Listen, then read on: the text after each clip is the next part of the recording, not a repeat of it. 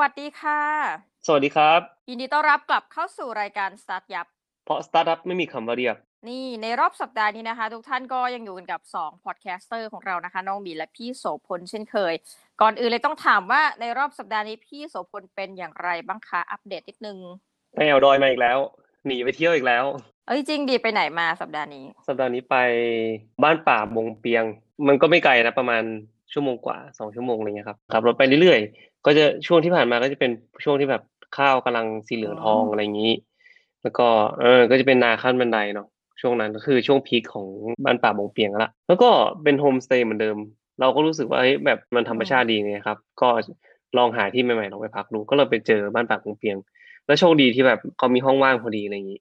ก็เลยได้ไปนอนคืนหนึ่งก็รู้สึกว่าเออมันอืมมันดีอะ อยากถามเจ้าของบ้านเลยบอกว่าแถวนี้มีโอ้โหที่ขายไหมอืมขนาดนั้น แต่ว่าเออแบบสนใจอะไรอย่างเงี้ยครับแต่ว่าเขาบอกว่าเป็นที่ของชาวบ้าน ส่วนใหญ่แล้วเขาก็จะไม่ขายกันอะไรเงี้ย ส่วนใหญ่เขาก็จะแบบให้ลูกให้หลานทำงานทำเกษตรกรต่อปลูกข้าวต่ออะไรประมาณนี้มากกว่าครับผมอืมสัปดาห์นี้นี่แบบรู้สึกอืมเหมือนช่วงที่ผ่านมารู้สึกชอบอยู่กับธรรมชาติมากขึ้นนะ ไม่รู้เกิดอะไรขึ้น ผมรู้สึกว่าชีวิตมันโหยหามั้งโหยหาความแบบกลับไปให้มันแบบซิมเ l ิลมากขึ้นอะไรเงี้ยแต่ก็ กลับมาเสร็จปุ๊บก็งานก็อืมกองเต็มหัวเลยแล้วก็กลับมาเออก็เตรียมตัวพิชชิ่งอะไรอย่างนี้ เพราะว่าตอนนี้เข้าผ่านอืม NA เนาะถ้าสมมติว่าใครติดตามพอดแคสต์มาเรื่อยๆจะรู้ว่ามีเมื่อปลายปีก่อนเนี่ย คือผมไปขอทุน NA มารอบนึง แล้วก็เฟลมา ตอนนี้ก็กลับมาใหม่ ก็ยังดื้อด้านเหมือนเดิมแล้วก็ขอใหม่ จะไปเรื่อยๆอะจะเอาจนแบบเขารู้สึกว่าเอ้ยอือฮึมึงมาอีกละอะไรประมาณเนี้ยแต่ว่าก็รอบนี้ก็ไปแล้วก็แบบเสนอโปรเจกต์ใหม่ครับ ก็ลองดูว่าเฮ้ยจะผ่านไหมก็ผ่านรอบแรกไปละ แล้วก็รอบที่สองเมื่อเมื่อเช้าเนาะอะมันจะมีอยู่สามรอบนะ NA ก็คือว่าหนึ่งคือขั้นตอน grooming นะครับขั้นตอน grooming เนี่ยคือเราสมัครเข้าไปเสร็จปุ๊บเนี่ยเขาก็จะเรียกเราไปคุยอืมเหมือนคล้ายแบบปรับไอเดียปรับอะไรเงี้ยครับ grooming เสร็จปุ๊บถ้าผ่าน grooming เสร็จก็จะมารอบสองรอบสองก็คือแบบ pitching เข้าบอร์ด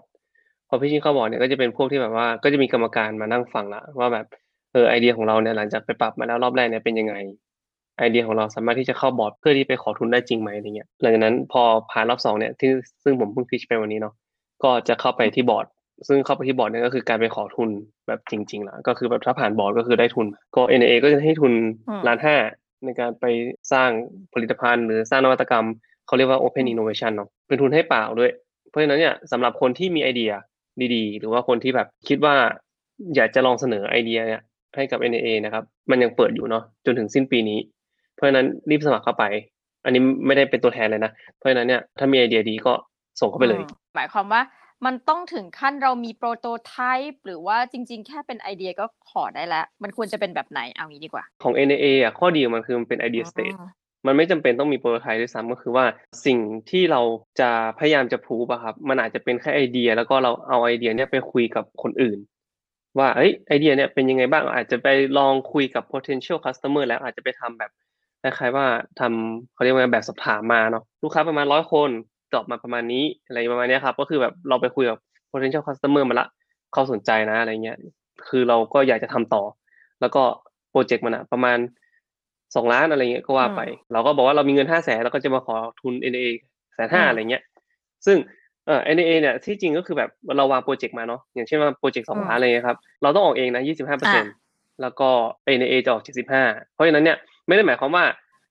ทำโปรเจกต์ไปขอเสร็จปุ๊บจะเอาเงิน NA มาเลยมันไม่ใช่ คือแบบเหมือนคล้ายๆกับว่า NA เนี่ยเขาก็จะอยากจะเห็น proof เหมือนกันว่าคุณอะ commit กับโปรเจกต์ไม่ได้แบบเอาเงินของเขามา แล้วก็แบบเอามาใช้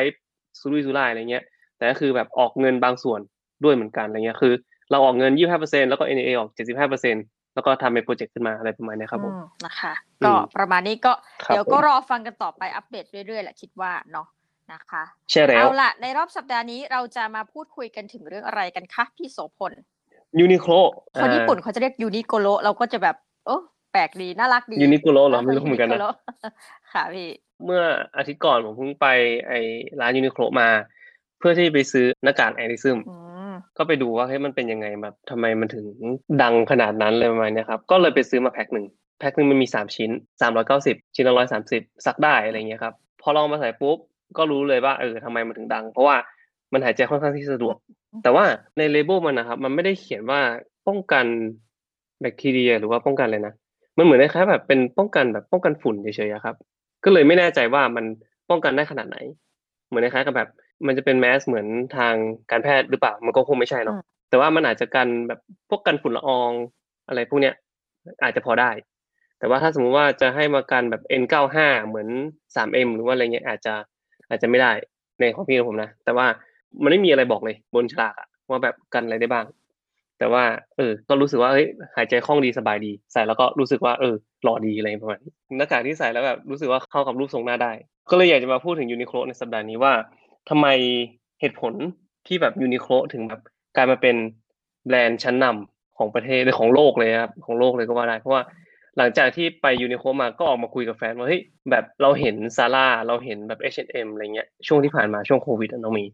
ที่แบบมีปิด chain ปิดอะไรไปอะค่ะใช่ไหมอืมแต่ว่าของ Uniqlo เนี่ยไม่มีข่าวเลยด้วยซ้ำไม่มีข่าวเรื่องแบบ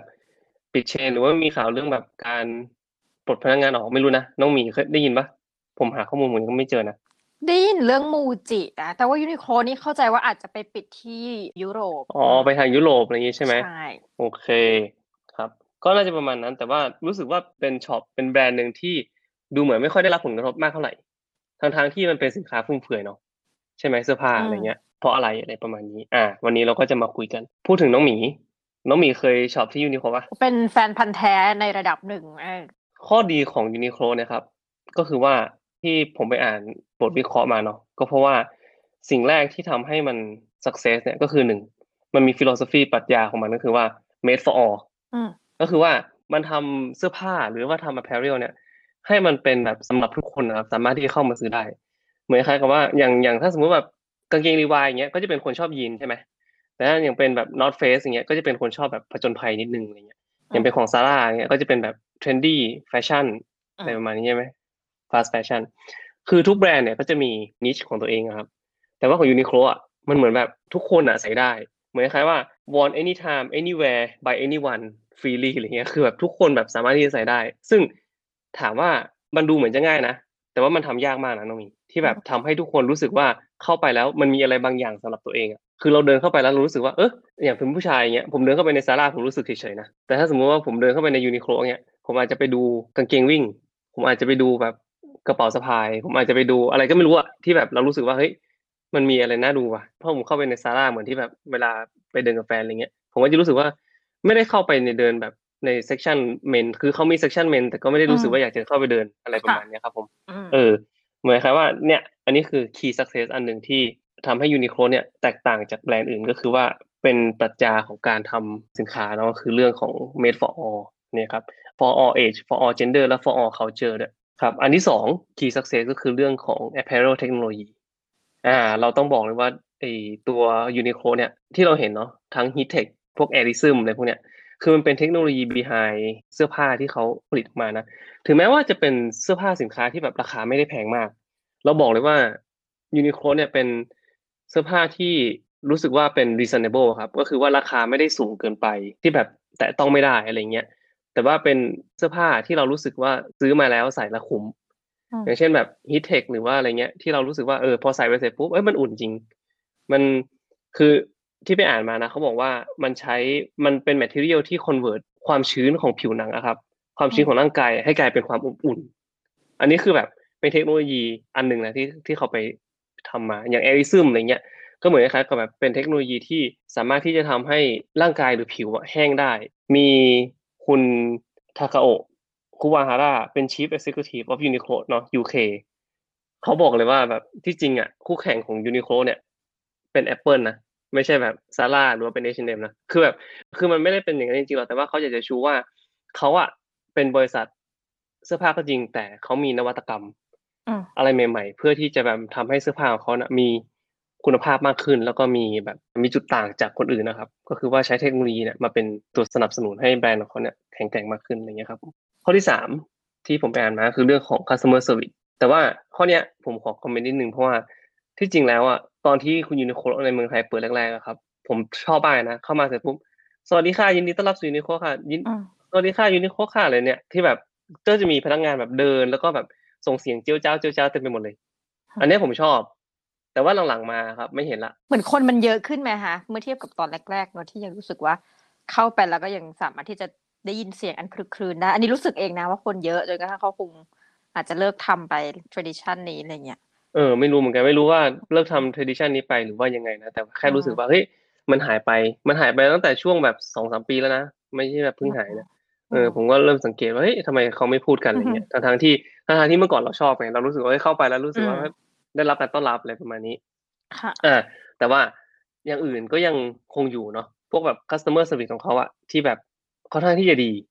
การพับผ้าการพับเสื้อที่แบบเป็นระเบียบอะไรเงี้ยครับซึ่งการ greeting ต่างๆ เนี่ยก็ แน่นอนว่าได้มาจากญี่ปุ่น ถึงขั้นว่าเขามี Uniqlo University อะครับเออที่แบบเทรนพนักงานแล้วก็ทำให้พนักงานเนี่ยออกมาทำงานที่บริษัทของเขาเนาะซึ่งสิ่งหนึ่งที่เป็นสัญญาณบอกได้เลยว่าทำไมคนที่แบบเข้าไปที่สโตร์อะสามารถรู้สึกแบบรู้สึกเวลคัมนะก็คือแบบ ถ้าสมมติน้องน้องหมีเข้าไปที่ Uniqlo เราจะเห็นเลยว่า มีทั้งผู้ชายที่เข้าไป มีทั้งผู้หญิงที่เข้าไป คือส่วนใหญ่แล้วอะครับถ้าสมมติคนไปช้อปปิ้งกับแฟนอะไรเงี้ยบางทีนะผู้ชายเลือกที่จะนั่งรอข้างนอกร้านใช่ไหมอืมให้แฟนเข้าไปซื้อของก็ไม่เป็นไรก็คือเราก็นั่งรอ นั่งรอนอกร้านนั่งทำงานอ่านหนังสือไปหรือว่าอะไรเงี้ยครับแต่ส่วนใหญ่แล้วครับถ้าสมมติไป Uniqlo เราจะเห็นทั้งผู้ชาย และจะเห็นทั้งผู้หญิง เพราะฉะนั้นเนี่ยเซลล์เนี่ยยอดขายอะครับ ไม่ได้มีแค่ผู้หญิงใน Uniqlo แต่มีทั้งผู้หญิงและผู้ชายด้วยกันอืมอันเนี้ยคือมันเป็นสัญญาณอย่างหนึ่งที่บอกว่า customer service เนี่ยสำหรับผู้ชายเองอะเวลาเข้าไปแล้วรู้สึกว่าเอ้ยแบบเรารู้สึกแบบ comfortable อะครับที่จะเข้าไปซื้อของซื้อเสื้อผ้าในร้านอืม ข้อที่สี่ที่เป็น key success นะครับ ก็คือเรื่องของการที่เขาลงทุนเหมือนคล้ายกับแบบตัดสินใจลงทุนในเอเชียก่อน คือเราจะเห็นว่าเสื้อผ้านะครับของยูนิโคเนี่ยเขาเริ่มต้นที่ญี่ปุ่นเนาะอืมพอเริ่มต้นที่ญี่ปุ่นเสร็จปุ๊บเนี่ยเขาก็พยายามหลังจากที่มันเติบโตขึ้นมาเรื่อยๆในญี่ปุ่นนะครับเขาก็ต้องพยายามไปต่างประเทศใช่ปะแต่ว่าแทนที่จะไปตลาดใหญ่ๆ อย่างยุโรปหรือ US อะไรเงี้ยครับเขามาเลือกที่ ขยายในเอเชียก่อน ขยายในแบบอย่างในเมืองจีนเองเนี่ยครับก็จะมีประมาณ800สาขาเนาะที่แบบมากกว่าซาร่าแล้วก็ H&M ด้วยซ้ำแล้วก็รายได้ส่วนใหญ่ของเขาอะครับ90%มาจากเอเชียทั้งหมดเลยอืมซึ่งเอเชียนะครับ หลังจากที่ผ่านช่วงโควิดมาที่มันแรงๆเนาะการ bounce back ของเอเชียเนี่ยกลายเป็นว่า bounce back เร็วกว่า ใช่ไหมครับตลาดเอเชียก็กลับมากลับมาเร็วกว่าตลาดทางยุโรปหรือว่าทางอเมริกา ซึ่งอันเนี้ยครับก็ทำให้เขาสามารถที่จะแบบสร้างรายได้ได้เร็วขึ้นเนาะก็ตอนนี้ก็คือเหมือนคล้ายๆกับว่าทางยุโรปเองหรือว่าทางอเมริกาเองเนี่ยก็ยังแบบไม่สามารถที่จะ bounce back ได้เร็วเหมือนเมืองจีนหรือว่าในในทางเอเชียของเราอะไรเงี้ยครับอันนี้ก็เป็นอีก key success หนึ่งที่ทำให้เขาแบบเติบโตได้ ตอนเนี้ยเขาไล่มาเป็นอันดับต้นๆของประเทศแล้วนะทำให้คนที่เป็นเจ้าของของเขาอะครับ คุณมิสเตอร์ทาดาชิยาไนเออคนเนี้ยครับเป็นคนที่ร่ำรวยที่สุดในญี่ปุ่นละณเวลานี้ ตอนนี้มี Uniqlo ประมาณ 2,200 สาขา มีพนักงานประมาณ 52,000 คน ยอดขายอยู่ที่ประมาณ 21,000 ล้านเหรียญ สิ่งที่น่าสนใจก็คือต่อจากเนี้ยครับว่าเขาจะทำยังไงต่อ เพราะว่าตอนเนี้ยในเอเชียมันก็เริ่มเต็มเนาะ มันก็เริ่มแบบไปทางไหนก็มี Uniqlo ไปทางไหนก็มี Uniqlo อะไรเงี้ยครับอืมแน่นอนว่าสุดท้ายเขาก็ต้องพาไปทางอเมริกาหรือว่าไปทางยุโรป ซึ่งเนี่ยคือความท้าทาย เพราะว่าอย่างแรกเลยอะครับ ไซส์ของมนุษย์อะมันไม่เท่ากันถูกป่ะคือคนที่อืมคนที่แบบอยู่ในเอเชียก็จะไซส์ประมาณหนึ่งไซส์ M ของมนุษย์เอเชีย ก็คือไซส์ M ของมนุษย์เอเชียถูกปะอย่างคนตอนผมอยู่อเมริกา ผมใส่ไซส์ S นะคือแบบใส่ไซส์ S เพราะว่าถึงแม้ว่าจะไซส์ S อะแต่ก็ยังหลวมอะก็เราก็รู้สึกว่าแบบเออทำไมเขาถึงยังใส่ไซส์ S อยู่แต่พอผมกลับมาเมืองไทยอะผมใส่ไซส์ L นะขนาดของมนุษย์หรือว่าไซส์ของมนุษย์เนี่ยไซส์ของร่างกายเนี่ยมันไม่เท่ากัน เพราะฉะนั้นการที่จะไป ที่นู่นเนี่ยครับเขาก็ต้องไปเข้าใจ body type ของที่นู่นก่อน อีกเรื่องหนึ่งก็คือเรื่องของวัฒนธรรม ว่าของเราอะ เราอาจจะเห็นแบบเสื้อผ้าที่เป็นใส่ได้ทุกวันใส่ได้เรื่อยๆ ใช่ไหมที่แบบเออเสื้อยืดกางเกงยีนอะไรเงี้ยครับอาจจะมีเสื้อสแลกโปโลอะไรอย่างงี้ก็ว่าไป แต่ว่าที่นู่นนะครับ มันก็อาจจะไม่ได้เป็นอย่างนี้เนาะอาจจะเป็นเทรนด์อีกอย่างหนึ่งหรือว่าคนที่เขาซื้ออะครับ ก็อาจจะเป็นอีกอย่างหนึ่งเพราะฉะนั้นเนี่ยขนาดตอนเนี้ย Uniqlo มีประมาณห้าสิบกว่าสาขาห้าสิบสองสาขา ที่ในอเมริกา แต่ว่าก็ยังไม่ทำกำไรเลย อีกอย่างหนึ่งก็คือเรื่องของการขายออนไลน์ ยอดขายเซลล์ออนไลน์นะครับ อยู่ที่ประมาณสิบเอ็ดเปอร์เซ็นต์เท่านั้นนะของ Uniqlo จากทั้งหมดแล้วถ้าสมมติมีร้อยเปอร์เซ็นต์แล้วก็สิบเอ็ดเปอร์เซ็นต์เนี่ยมาจากออนไลน์ ซึ่งถือว่ายังน้อยนะครับสำหรับยุคนี้นะ เพราะว่าส่วนใหญ่แล้วอะอืมเสื้อผ้าคนก็เริ่มซื้อกันออนไลน์มากขึ้นถูกปะแต่ Uniqlo เองนะครับค่ะการ transit ไปอีคอมเมิร์ซเนี่ยมันกลายเป็นว่ามันมันมันช้ากว่าที่ เราคาดคิดไว้ คนยังอยากเข้าไปเดินซื้อของที่ Uniqlo มากกว่า ที่จะเข้าไปซื้อของออนไลน์ อันนี้คือผมไม่รู้ว่าผมรู้สึกเองหรือเปล่านะ แต่ผมจะเป็นอย่างนั้นสำหรับ Uniqlo เองนะ ผมจะรู้สึกว่า เอ้ย เดินเข้าไปซื้อของดีกว่า อะไรเงี้ย อาจจะด้วยแบบ เรารู้สึกว่ามันสนุกมั้งหรือว่าการเข้าไปเดินที่ร้านมันสนุกอะไรเงี้ยครับ เราก็เลยอยากจะไปเดินที่ร้านมากกว่า อันนี้คือนี่คือส่วนตัว แต่ผมไม่รู้ว่าพฤติกรรมของคนออนไลน์ทำไมถึง ไม่ค่อยซื้อ Uniqlo ออนไลน์กัน น้องหมีมีความเห็นปะคือจริง ๆ แล้วเรารู้สึกว่าของบางอย่างเป็นไปได้ไหมคะว่าจริง ๆ มันเหมาะแก่การที่ต้องไปลองก่อนนะเพราะว่าอย่างที่พี่บอกว่าเขาว่ามี chain เยอะ แล้วจริง ๆ แม้กระทั่งในยุโรปหรือเอเชีย คือเคยบางครั้งใส่ M ของยูนิโคลนะคะแล้วบางครั้งก็ใส่ไซส์ใหญ่กว่าอืม คือฐานที่เขาผลิตเสื้อผ้า เอาจริง ๆ มันไม่เหมือนกันนะ บางอันเขาส่งเวียดนาม บางอันเขาส่งบางประเออ ใช่ ใช่ยกตัวอย่างไซส์มันจะเป็นคนละอัน เรารู้สึกว่าอันนี้อาจจะเป็นลักษณะเฉพาะที่เขายังคงวงเล็บจะต้องพัฒนาต่อไปให้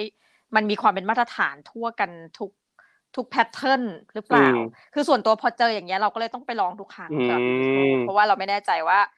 คือกางเกงก็จะเป็นอีกแบบหนึ่งนะ สมมติเสื้ออาจจะเป็น M แต่ว่ากางเกงนี่คือเป็นแบบไซส์ที่ใหญ่ขึ้นอะไรแบบเนี้ยค่ะอืมอันนี้ส่วนตัวนะเลยทำให้รู้สึกว่าเออถ้าเช่นนั้น มันยังไม่คงที่อ่าแต่ว่าอันเนี้ยมันมันไม่ใช่เป็นปัญหาเฉพาะยูนิโคลนะ บางแบรนด์ขนาดใหญ่เช่นอย่างอังกฤษเนี่ยมันก็จะมีแบรนด์ที่แบบชื่อแจ็ควิลส์อย่างเงี้ยเหมือนกันเพราะว่าเราก็สังเกตว่าเอ๊ะทำไมอ๋อ